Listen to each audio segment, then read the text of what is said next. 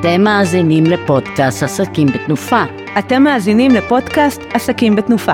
אתם מאזינים לפודקאסט עסקים בתנופה. אתם מאזינים לפודקאסט עסקים בתנופה. אתם מאזינים לפודקאסט עסקים בתנופה.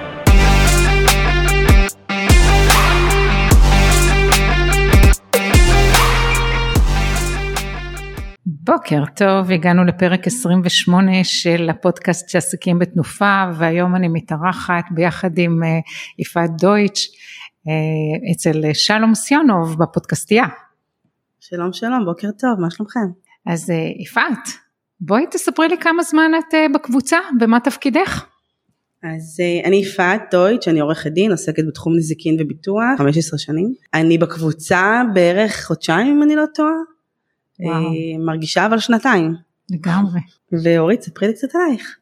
אז לי יש את המרכז לתקשורת אמפתית, שזה מיומנויות תקשורת רכות בדרך כלל, זה תקשורת בגובה העיניים, בתוך, בתוך בתים, בתוך אה, אה, מקומות עבודה, כל הנושא של שפה, שיח, בחירת אה, מילים כדי לעשות את החיים יותר פשוטים. אה, ואני נמצאת בקבוצה כשנה וחצי. הייתי בטוחה שיותר. אני נצח נצחים. לגמרי. לגמרי. אז תגידי יפעת, יש לי שאלה. איך בן אדם הולך בכלל לתחום של עריכת דין ואיך הוא יודע לאיזה נישה, לאיזה תחום הוא הולך בתוך הדבר הזה. טוב אז זה קצת מצחיק כי כשהייתי ילדה מאוד חלמתי, החלום שלי היה להיות גם חוקרת פרטית במשטרה וגם uh, רופאה. בסופו של דבר החלטתי שאני לא אהיה לא זה ולא זה אבל כן עניין אותי העניין של ה... מה, מה קורה לאדם שנפגע כתוצאה מרשלנות רפואית ואיך מטפלים בעניין הזה. זה בעצם הוביל אותי למסקנה שאני צריכה ללמוד אה, בעצם להתעסק ברשלנות רפואית. פה בעצם כשנכנסתי ללימודים ואני בין הבודדים לדעתי שידע בדיוק מה הולך לעשות, מאוד התמקדתי בתחום של נזיקין וכל קורסי הבחירה היו בתחום של אה, רשלנות רפואית, אה, רפואה ומשפט, ציון לנפגעי תאונות דרכים והתעמקתי מאוד בתחום הזה בגלל שמאוד עניין אותי ללמוד ול... לגדול בתחום הזה וגם באמת משנה שלישית כבר עשיתי טרום התמחות בתחום הזה במשרד גדול ומוביל אה, שעוסק רק בנזיקין וביטוח וגם התנדבתי במרכז תמורה שמלווה נפגעי עבירות בתביעות נזיקין וזה היה לי ברור שרק לשם אני הולכת ואורית תספרי לי איך את הגעת אה, לתחום הזה. וואו אצלי זה סיפור אה, אחר לגמרי אני באה מעולם של אופטומטריה אני באה מעולם של ראייה כל כך אהבתי את התחום שלי, uh, השילוב הזה בין מדעים מדויקים, הפיזיקה, כל הנושא של מעברי אור, לבין המדע הכי לא מדויק שזה בני אדם. ככה לקראת גיל 40, גיל 36-7, התחיל להקצץ לי מה אני רוצה לעשות שאני אהיה גדולה. והלכתי לכיוון של פסיכולוגיה ורצה הגורל, הספקתי ללמוד משהו כמו שמונה סמסטרים באוניברסיטה הפתוחה והכל נגדע לי בתאונת דרכים. אה, ואני תוצאה של סיפור אה, באמת של, אה, של פגיעה, של פגיעת ראש. הבנים שלי היו בני שש ושלוש כשעברתי את התאונה, הייתה לי בצקת במוח, בצקת שנספגת אבל לוקח תהליך מאוד מאוד ארוך ואיבדתי את הזיכרון קצר הטווח שלי ושנתיים ימים התנהלתי בלי לזכור לתת לילדים שלי לאכול, הייתי צריכה לעשות לעצמי כל מיני סימנים, אה, לא זכרתי לאן אני נוהגת, אה, הייתי צריכה לשים לעצמי פתקים על ההגה, זה לא ימים שיש לנו היום את, ה, את הטכנולוגיה שעוזרת לנו, את ה-Waze ואת ה, את הפתקים בפלאפון, זה לשכוח למשוך כסף מהכספומט, זה להשאיר את הכסף במכשיר, זה להסתובב בלה-לה לנד תוך המון הסתרה, בושה, רגשות אשמה. אה, ומעין חוסר של אה, כלים להתמודד. אז בעצם הבנתי שהתחום שאני צריכה להתעסק בו הוא תחום של התיווך הזה, של אדם שעובר חוויה, אדם שאנחנו לא יודעים מה קורה בתוכו, בין אם זה ילד, מתבגר, מבוגר, ולהושיט יד שם, להיות שם ולתווך את כל הסיטואציות בתוך משפחה וגם בתוך אה, מקומות עבודה, כי זה לוקח אותנו לכל מקום. וככה הגעתי למרכז התקשורת אמפתית. ידעתי שאני הולכת לכל הכיוונים. מדהים, נראה שגם את וגם המשפחה עברתם טלטלה מאוד מאוד קשה בעקבות אותה תאונה. תספרי לי איזה מקרים מגיעים אלייך, ככה דוגמאות, אה, אה, דברים מיוחדים שככה, שאנשים יבינו באמת מה התחום העיסוק שלך. אז אני חושבת שאחד הדברים שמאוד מאוד מייחדים אותי זה קודם כל שלפעמים אומרים שיש לי אומץ. ואני קוראת לזה שחלות של פלדה. פשוט ללכת וללמוד ביחד את המקרים את התיקים להבין מה קורה בכל בית כי אה, אני לא אשכח שהגיע להם מקרה של אישה שרצתה להתגרש. היא לא יכלה לסבול את בעלה יותר הוא היה במצבי רוח דיכאונות וככה תוך כדי שיחה אני מגלה שהוא עבר תאונת דרכים. ואחד הדברים שטיפלו מאוד מאוד בקלות זה העניין האורתופדי כמו שאני מכירה שרואים, יודעים שיש מכה, חבלה, רואים את זה בקלות, אבל לא נותנים את הדעת שאולי הייתה פגיעת ראש. ותוך כדי שיחה איתה הבנתי שיש שם משהו שלא מטופל נכון, שלא לא מאובחן נכון, וביקשתי מהאישה לפנות לעורך דין לענייני נזיקים ולבקש לפתוח את התיק מחדש כדי לראות מה קורה שם, ובאמת הבן אדם הגיע לימים לטיפול במכון פוירשטיין, לבעיה נוירופסיכולוגית ושלא טופלה והם היו בהלם מזה שאף אחד לא עלה על זה קודם. בהחלט מקרה אחד אבל לא יחיד. אה, יש לי המון ילדים שעוברים אבחונים למשל שמפספסים שם משפ... מילה, מילה, מילה, בסך הכל בתוך הדבר הזה ילד הולך לאבחון כדי לבדוק אם הוא על הרצף או יש לו היפראקטיביות, פסיכיאטר כותב שם מילה אחת, נטו, אה, נורופתיה, ואף אחד לא מבין מה זה אבל גם לא עוצר לבדוק מה זה. במקרה הגננת אה, אה, העלתה את תשומת הלב בוועדה אה, שאני לא נכחתי בה כי אם הייתי רואה את זה הייתי גם שואלת את השאלה הזאת. ומסתבר שלילד יש עניין שהוא לא מרגיש כאב ולכן אין לו בעיה לטפס וליפול ולהיפצע אין לו תופעה שגוררת להמון כיוונים, זה יכול להיות מסוכרת, זה יכול להיות מבעיה של כפות הידיים, כלומר לפעמים מילה אחת שהמערכת יכולה לפספס ופספסנו בהבנה של ילד וזה קריטי כשהוא נמצא בגן. לגמרי זה יכול להיות תופעה של אה, אה, בוגר שסובל מדיסטמיה שאף אחד לא ידע מה זה, רק כל הזמן דיברו על זה שיש לו דיכאון, אבל זה מצב רוח מאוד מאוד מסוים שמאוד משפיע על איכות החיים שלו. אין לי ספק שהבחור הזה עומד להגיע אלייך כדי לברר מה כן יש לו מבחינת זכויות, כי יש שם בעיה שהיא קשוחה ואף אחד לא עלה עליה. אלה דברים שככה מגיעים אליי, מגיעים אליי משפחות אחרי תאונות דרכים, בין אם חס וחלילה הורה אה, נהרג בתאונה או בין אם ילד אה, נפצע והבית אה, נמצא בתהליכים קשוחים כרגע. וצריך מישהו שיהיה שם. אני באמת נתקלת uh, בעיסוק שלי בהמון סיטואציות כאשר בן משפחה וזה לא משנה אם זה הורה או בן uh, אם זה קטין או בגיר כשיש תאונה כשיש פציעה המשפחה עוברת טלטלה מאוד מאוד קשה ומעבר לפיצוי פי שבסופו של דבר יגיע יש פה את העניין של ההתמודדות פה דווקא זה משהו שלדעתי את יכולה ואני אשמח אם תוכלי קצת להרחיב איך את באמת יכולה להיות עבור משפחה, משפחה שעוברת את אותו קושי בעקבות אה, פציעה קשה של בן משפחה שלא מתפקד, לא עובד, או ילד לך למשל, שעבר איזשהו, איזושהי פגיעה נגיד בבית הספר, מתבייש ללכת לבית הספר, נמצא עם איזושהי מגבלה היום, אשמח לדעת דווקא איך את יכולה לסייע בתחום שלך. אני חושבת שהתחום שלי והתחום שלך הוא כל כך אה, קריטי בעבודה המשותפת הזאת כי כשבן אדם מגיע אלייך לצורך העניין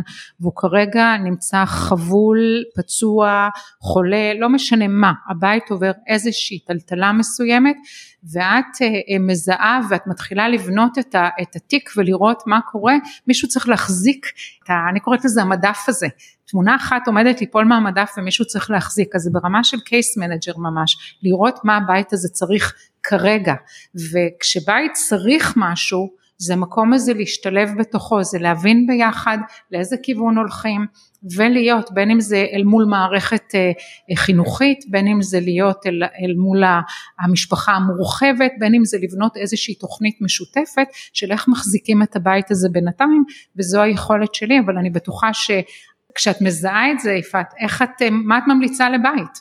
טוב אז באמת אה, יש הרבה דברים שאפשר לעשות כשבן אדם נפצע, לפעמים קורה מקרה למשל כמו במקרה שלך שהורה נפצע מאוד קשה והוא לא יכול לתפקד, הוא לא יכול ללכת לעבוד.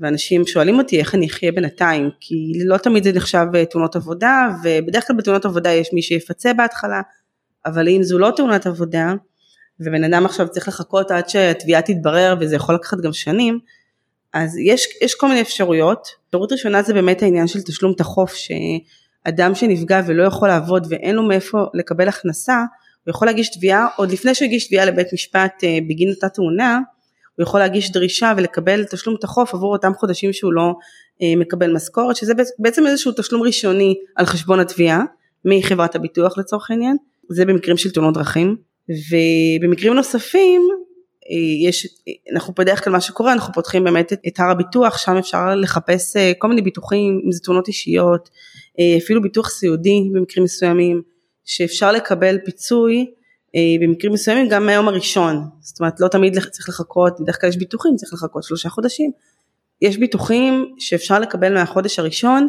וזה במסגרת, ה... כשמגיע אליי לקוח, זה דבר ראשון שאנחנו עושים, אנחנו בודקים איזה ביטוחים יש לו. וככה באמת אפשר עוד לפני שהגשנו את התביעה העיקרית לצורך העניין, אז אפשר כבר לקבל כספים ממקורות אחרים, זה ביטוח לאומי, ביטוח תנועות אישיות, אובדן כושר עבודה, והבן אדם יכול לחיות תקופה מסוימת עד שהוא קצת חוזר לעצמו. זה דבר שמאוד חשוב, בגלל זה גם מאוד חשוב לי אדם שמגיע, שקורה לו איזשהו אירוע תאונתי, להגיע דווקא כמה שיותר מהר לעורך דין בתחום שמתמחה רק בתחום הזה, כי אותו עורך דין ידע ללוות אותו ולהדריך אותו מה לעשות, מה לא לעשות, איך לנהוג, איפה אפשר להשיג אה, פיצוי מעוד גורמים כדי לעבור את הטלטלה המאוד קשה הזאת אה, שמי כמוך יודעת אה, שמשפחה עוברת כשקורה מקרה כזה.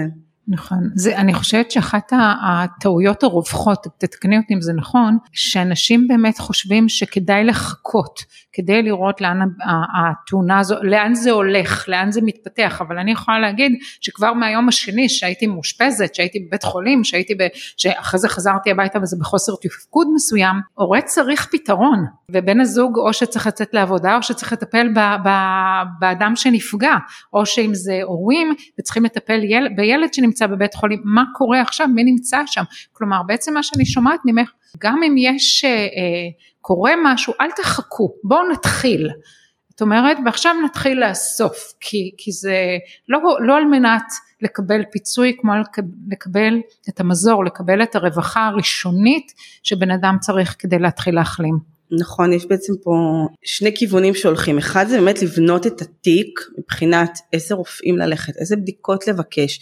לפעמים אני יכולה לכוון בן אדם בעקבות איזושהי פציעה, איזה כאבים שהוא מתלונן, שזה בכלל יכול להיות קשור לרפואת כאב לצורך העניין. נגיד אדם שנגרם לו שבר, שבר מתאחד טוב, אבל אה, עדיין יכול להישאר לו כאב, שהכאב הזה יכול ללוות אותו לכל החיים. אולי לא תוכר לו נכות אורתופדית, אבל בסופו של דבר תוכר לו נכות בכאב. שזו נכות שמוכרת היום.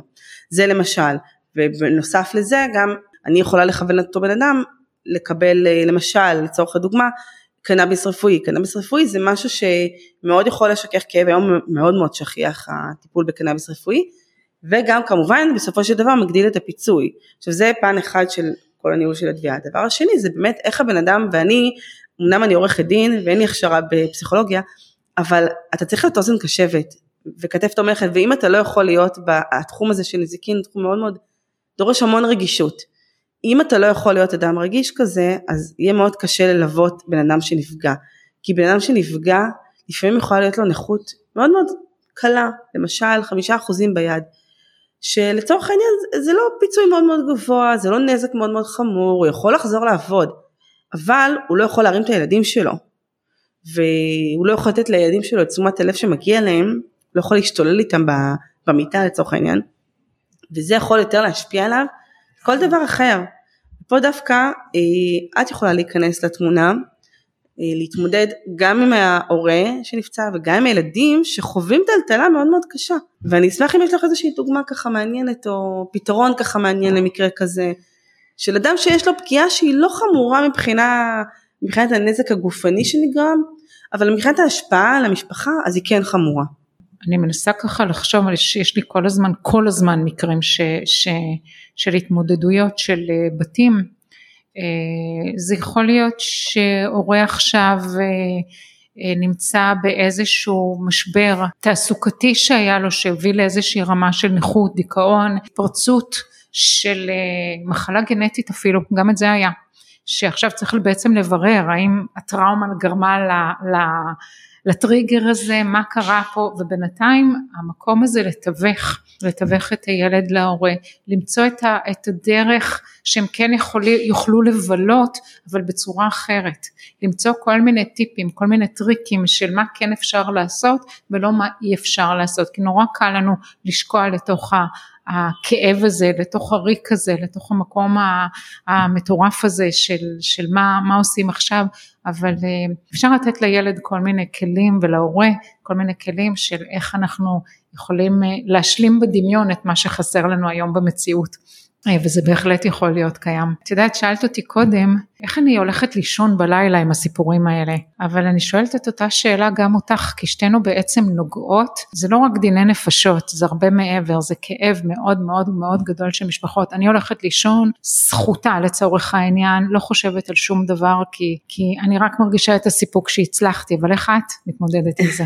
אני ישנה טוב, אבל uh, תמיד יש לי מחשבות על תיקים. ותמיד אני חושבת מה הדבר הבא שאפשר לעשות בתיק מסוים וגם אם זה באמצע הלילה פתאום אני מתעוררת הולכת לשתות כוס מים ועל הדרך חושבת נזכרת באיזה תיק שאולי כדאי לעשות ככה וככה כי התיקים האלה מלווים אותי כל הזמן.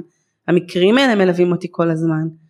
אה, כמו שאמרתי את, את, את צריכה להיות אוזן קשבת לאנשים האלה ואם זה למשל אה, משפחה שאיבדה עכשיו אה, אבא זה להיות מעבר לטיפול הקר והמנוכר של חישוב אה, כספי כמה המשפחה הזאת הפסידה בגין האובדן של האב.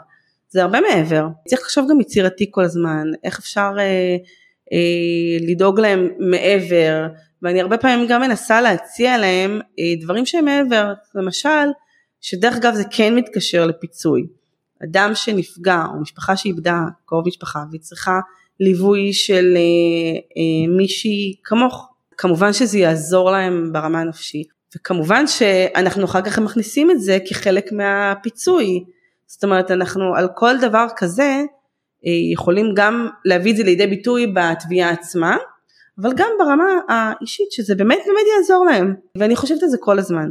איך אני יכולה להביא ללקוחות שלי את האקסטרה מעבר לטפל ולעשות חישובים ולהגיש תביעה. צריך תמיד להיות מעבר ודווקא פה אה, אני חושבת שחיבור שלנו יכול להיות מדהים, זאת אומרת אה, אנשים שלצערי נתקלת בזה כל הזמן, כי גם אם פציעה קלה וגם אם זו פציעה קשה זה עושה טלטלה, אנשים עוברים תאונה, יכולה להיות תאונה מאוד מאוד קלה, ככה נכנסו בך מאחור, וזה עדיין יכול לגרום לך אפילו לטראומה נפשית, ואתה מפחד, ויש לי לקוחה חדשה שעברה תאונה כזאת, כשדקה לפני כן היא הורידה את הבן שלה במעון. החרדה הזאת שנשארה לה, מה היה קורה אם הילד היה באוטו. וזה דברים שלפעמים הם נכון. אקסטרה שכן צריך עוד ליווי של אה, בעל מקצוע כמוך שמומחה בתחום הזה בשביל לטפל בדברים שהם מעבר לפיצוי הכספי הרגיל. את יודעת זה מזכיר לי שהבן האישי שלי בכיתה ט' עבר אה, פגיעת ראש וזה מדהים זה כאילו באותו בית פעם שנייה בדז'ה וו איבד את הזיכרון בשלב שהוא חזר לבית הספר הוא היה גם ב... הוא היה בדכדוך מאוד גדול, אבל אה, אני זוכרת את עצמי הולכת לכיתה ויושבת עם החבר'ה ומכינה אותם לקראת ההגעה שלו, איך לעזור לו לעבור מכיתה לכיתה, כי אם יש עכשיו, אה, הם עוברים למתמטיקה להקבצה או משהו והוא לא יזכור לאן הוא צריך ללכת או מה לעשות, אז רק ככה לשאול אותו, אתה בא איתנו? משהו בכיוון הזה, אז פשוט עמדתי מול הכיתה ונתתי את הטיפים מתוך המקום בניסיון שלי אה, להיות שם, אני זוכרת אותו שואל אותי, אמא איך את סובלת אותי כשאני לא סובלת עצמי, ואלה בדיוק הנקודות שאני יודעת להיות שם, יודעת להיות שם בשביל אחרים, אה, ואני חושבת שאולי ניקח את זה לכמה טיפים שאת יכולה לתת לאנשים ששומעים אותנו עכשיו. אדם שעבר תאונה, אה, מאוד מאוד חשוב קודם כל עניין של תיעוד. זה מתחיל מתיעוד של לצורך העניין מפגע שנתקלת בו ונפצעת או אפילו תיעוד של התאונה אם נגרם נזק, אפילו להראות מה הנזק, והכי חשוב זה התיעוד הרפואי. כל מה שכתוב מהיום הראשון, מה שכתבתם, מה שהתלוננתם עליו במיון, זה ילווה אתכם לאורך כל התיק. אם במיון לא התלוננתם שנפגעתם כתוצאה מתאונת עבודה, זה יעמוד אחר כך לחובתכם, תצטרכו להוכיח שזו כן הייתה תאונת עבודה. כי המסמך הראשון, אותנטי הראשון, מה שהרופאים כתבו שאתה התלוננת, זה מה שיקבע אחר כך את, ה, את התיק ואני רואה המון טעויות כאלה בגלל זה שוב אני חוזרת. נפגעתם? תרימו טלפון. העורך דין שמבין בתחום ידע לכוון אתכם נכון. לדייק אתכם. לפעמים תאונות בעיקר אצל אנשים עצמאיים וזה אני נתקלת המון תאונות עבודה לאנשים עצמאיים זה קטסטרופה. כי אנשים עצמאיים יכולים להיפגע בתאונה. אני לא מדברת על תאונת דרכים שיש לך המון תיעוד, אני מדברת על תאונה בבית אפילו, אה, עם אדם שעובד מהבית, אה, תאונות שאתה הרמת משקל כבד והרגשת איזה כאב חד בגב כי אתה עוסק באיזה תחום של גינון נגיד. ירדת במעלית בדרך לעבודה וקרה זה, משהו נכון, כמו שאצלי קורה עכשיו. גם זה, כן, אנשים שנפגעים בדרך לעבודה. אנשים שנסעו לעבודה ועשו עצירה בדרך. זאת אומרת הדברים האלה זה הכל המון אה, דקויות, הדברים הקטנים האלה, הפרטים האלה זה מה שחשוב. וצריך מאוד לדייק את זה. אנשים לפעמים היה לי תיק של ילד שנפגע ב, בבית הספר במהלך משחק כדורגל והוא סובב את הברך והייתה לו פציעה מאוד קשה והוא לא ציין את זה, לא ציינו את זה במסמך. עכשיו לפעמים אתה אומר את הדברים אבל הרופאים לא כותבים כי הם לא מייחסים לזה המון חשיבות. לסובבת את זה בדרך אה, במשחק כדורגל בבית ספר או במגרש אה, מחוץ לבית הספר וזה כן חשוב זה מאוד מאוד חשוב שתדייקו בפרטים כי המסמכים הרפואיים הראשונים זה מה שילווה אתכם. ודבר נוסף, מעבר לאיך קרתה התאונה, מה קרה לכם, מה אתם סובלים, תציינו הכל, אם יש לכם סחרחורת וזה נראה לכם מאוד טיפשי עכשיו לציין את זה מול הרופא, זה לא, תציינו את זה, כי אחר כך אתם תרצ, תרצו ותבואו ותתלוננו על זה אה, שנגרם לך איזושהי פגיעה נורולוגית בהמשך לצורך העניין, ואם לא ציינתם את זה בתחילת הדרך, זה יכול להיות בעיה. אם, אם יש לכם כאבים גם ברגל ימין וגם ברגל שמאל וציינתם רק את רגל ימין כי רגל שמאל היא פחות כי נגיד רגל ימין נשברה אבל רגל שמאל רק נקעתם אתם חייבים לציין את הכל. התיעוד הרפואי הוא מאוד משמעותי במיוחד המסמכים הראשונים. כמובן שאחר כך מאוד חשוב להתמיד וללכת לבדיקות וללכת לרופאים ואם, שולחים אתכם לעשות טיפול פיזיותרפיה לעשות להשלים את כל הטיפולים זה ככה התחלה זה הבסיס הכי, הטיפ הכי חשוב זה ליצור קשר עם עורך דין שמתמחה בתחום הזה, שמומחה בתחום הזה, שידע ללוות אתכם.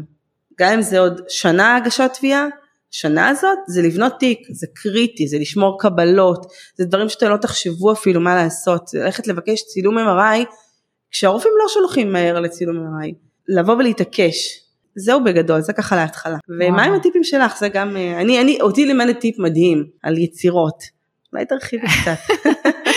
אז אה, כן, אני, אני באמת אדם של יצירתיות וחשיבה, אז קודם כל אה, מה שלי חשוב זה לראות את האדם שעומד מולי, לא משנה לי מה הגיל שלו, לא משנה לי מה המגדר שלו, מה הגובה שלו, מה הצבע שלו, אני מסתכלת על אנשים ככה באיזושהי זווית ראייה מאוד מאוד מאוד שונה, כאשר יש לי הבנה מאוד אה, גדולה במה קורה בכל גיל מבחינת שלבי ההתפתחות, מבחינת שלבי ההיקשרות שלנו ואיפה זה פוגש את הילד, אז אם מדובר בילדים קטנים, מה שאנחנו רואים כדווקא או חוסר מחשבה אה, הרבה פעמים מגיע ממקום שהילד מתפתח רק לא מבין את החומרה של מה שהוא עשה או אוי אוי אוי מה שנקרא, אה, אבל זה לא תמיד ככה, שווה ללמוד, להבין, אה, ופתאום מסתכלים על ילדים בצורה אחרת לגמרי, ואם לענייננו שלנו, אני חושבת שאחד הדברים שאני עושה באהבה מאוד מאוד מאוד מאוד גדולה, זה את הנושא של case manager. זה עבודה מול בית, מול הורים, מול משפחה מורחבת, מול מסגרת חינוכית, מול אה, החלק הרפואי, מול עורכי הדין כשצריך, ופשוט ממקום שמשפחה שעוברת משהו, לא תמיד פנויה לראות ואני כמו איזה רחפן מעל רואה ו- ויכולה לגשת לכל הדבר הזה, ללמוד אותו לפעמים ביחד, לפעמים אני אפילו מזהה דברים שהתפספסו אצל הרופאים, שלא נתנו על זה את הדעת כי, כי הבן אדם לא אמר, אבל אני רואה את זה בבית. אז יש פה משהו שאפילו להתקשר ולהתייעץ פעם אחת אני אוכל לזהות דברים ששווה לתת עליהם את הדעת, כבר יש לי כל כך הרבה ניסיון אה, וכמו שאמרתי אין לי פחד מלהתעסק עם שום דבר אלא להבין, ללמוד, אני עובדת עם משפחות שאני עובדת ברמה של אה, עובדת מול עובדים סוציאליים ויושבת אה, לבניית תוכניות עבודה בתוך בתים, מתוך בתים שילד, ש, שהורה נפטר כתוצאה מתאונה, כתוצאה ממשהו שקרה, ואני יודעת לראות. כלומר לפעמים זה יכול להיות מפגישה אחת ועד ליווי ארוך אל מול המוסדות הלימודיים של הילדים כי כרגע כשאת לא פנויה לטפל במה שקורה בשוטף אני יכולה להיות שם בשביל המשפחה. אה, קרה לי לצערי מאוד רב לא מעט פעמים, גם עם הורים שחלו בסרטן ועד אה, הורים שנפטרו והליווי של המשפחה והליווי של הילדים. כן, אני חושבת שזה, את יודעת, אני בקבוצה לצורך העניין עם כובע של הדרכת הורים, אבל זה נשמע כזה נורא קטן לפעמים, כאילו הילד רצה חביתה ואת הכנת לו בצע עין והקרייסס שסביב זה ממש לא, זה כל כך לא זה. מקום אה, מאוד מאוד מאוד אמפתי. ואני רואה את החיבור המופלא בינינו. כיף לי, כיף לי שיש שיש לי אשת מקצוע כמוך שאני יודעת שיכולה ללוות יחד איתי תיקים ולעזור ללקוחות שלי להתגבר לדברים שהם אה, מעבר לפן הפגיעה הפיזית אה, תפקודית אלא הרבה מעבר וזה מאוד אה, משמח ומרגש אותי. נכון. לעבוד, יחד, לעבוד יחד איתך. בדיוק, גם אותי זה שם במקום מאוד מאוד מקצועי. אני תמיד מחפשת את אנשי המקצוע שנכון לי וטוב לי ואני בוטחת ואני סומכת ואני יכולה להפקיד את הסיטואציה בידיים שלהם כדי לעזור לי לקדם ולתפקד בתוך, ה, בתוך הדבר הזה. אז תודה עלייך. תודה גם לך. ותודה לך, שלום. תודה לשלום, האלוף, איזה כיף.